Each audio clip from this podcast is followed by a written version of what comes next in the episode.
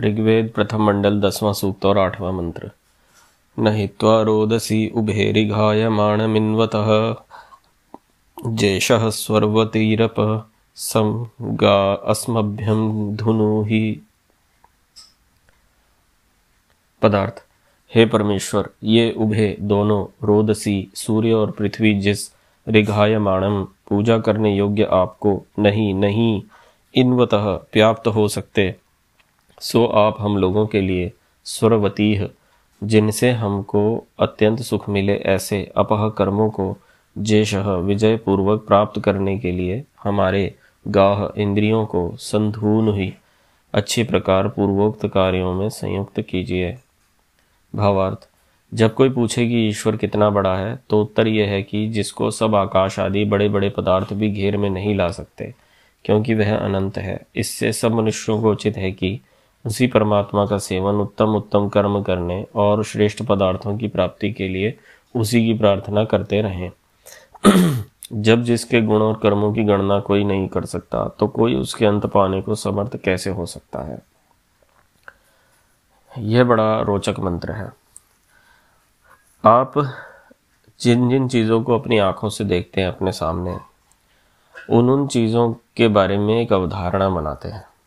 हम सभी मनुष्य जब किसी किसी एक व्यक्ति को अपने सामने बहुत ज़्यादा प्रभावशाली या शक्तिशाली होता हुआ देखते हैं तो कई बार कुछ मन में आ जाता है कि भाई शक्ति तो यही होती है, बाकियों में क्या सामर्थ्य होगा?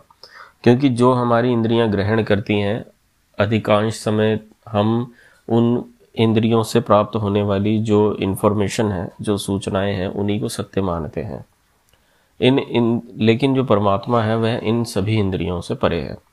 इसमें, इस मंत्र में एक बहुत प्यारा सा उदाहरण दिया है कि, हे ईश्वर, जो आप सूर्य और पृथ्वी से भी बड़े हैं मतलब कि ये सूर्य और पृथ्वी से भी ज़्यादा आप अनंत हैं, या कहीं कि इतने सूक्ष्म हैं कि आपने इन्हें व्याप्त कर रखा है, लेकिन ये आपको व्याप्त नहीं कर सकते।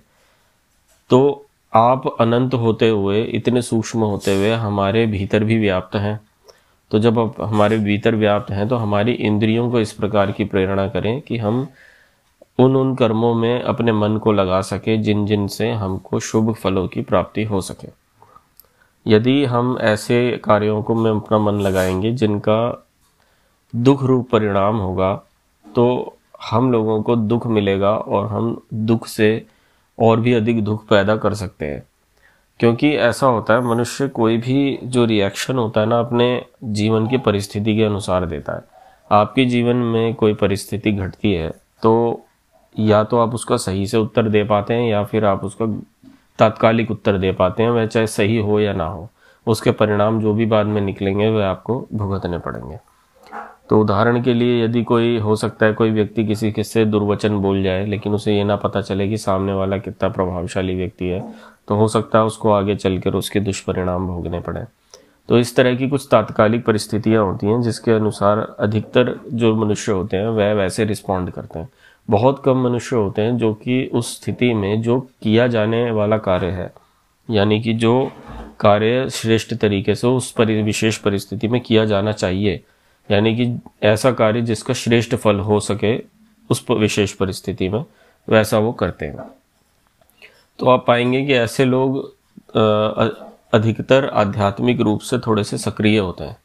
तो इस मंत्र में भी यही कहा गया है कि जो मनुष्य ईश्वर की उपासना करता है, हम इस मंत्र में भी ईश्वर से प्रार्थना ही कर रहे हैं कि हे ईश्वर विशेष परिस्थिति में जो श्रेष्ठ कर, किया जाने वाला कर्म है, उसको हमें, उसकी हमें प्रेरणा दीजिए, हमारी इंद्रियों को, हमारे मन को उस कार्य में लगाइए।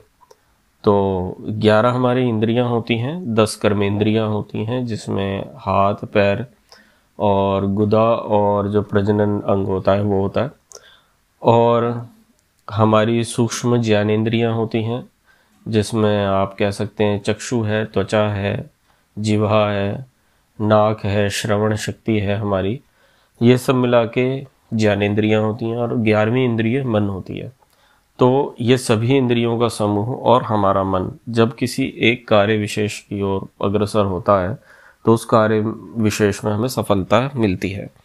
तो और हमें किस कार्य में सफलता चाहिए, इसके लिए इस मंत्र में हमने ईश्वर से प्रार्थना की कि हमें शुभ कार्यों के लिए प्रेरित कीजिए, ताकि हमारे जीवन में कभी दुख ना आए, हम ऐसी गलतियाँ ना करें जिनके परिणाम स्वरूप हमें दुख झेलने पड़े।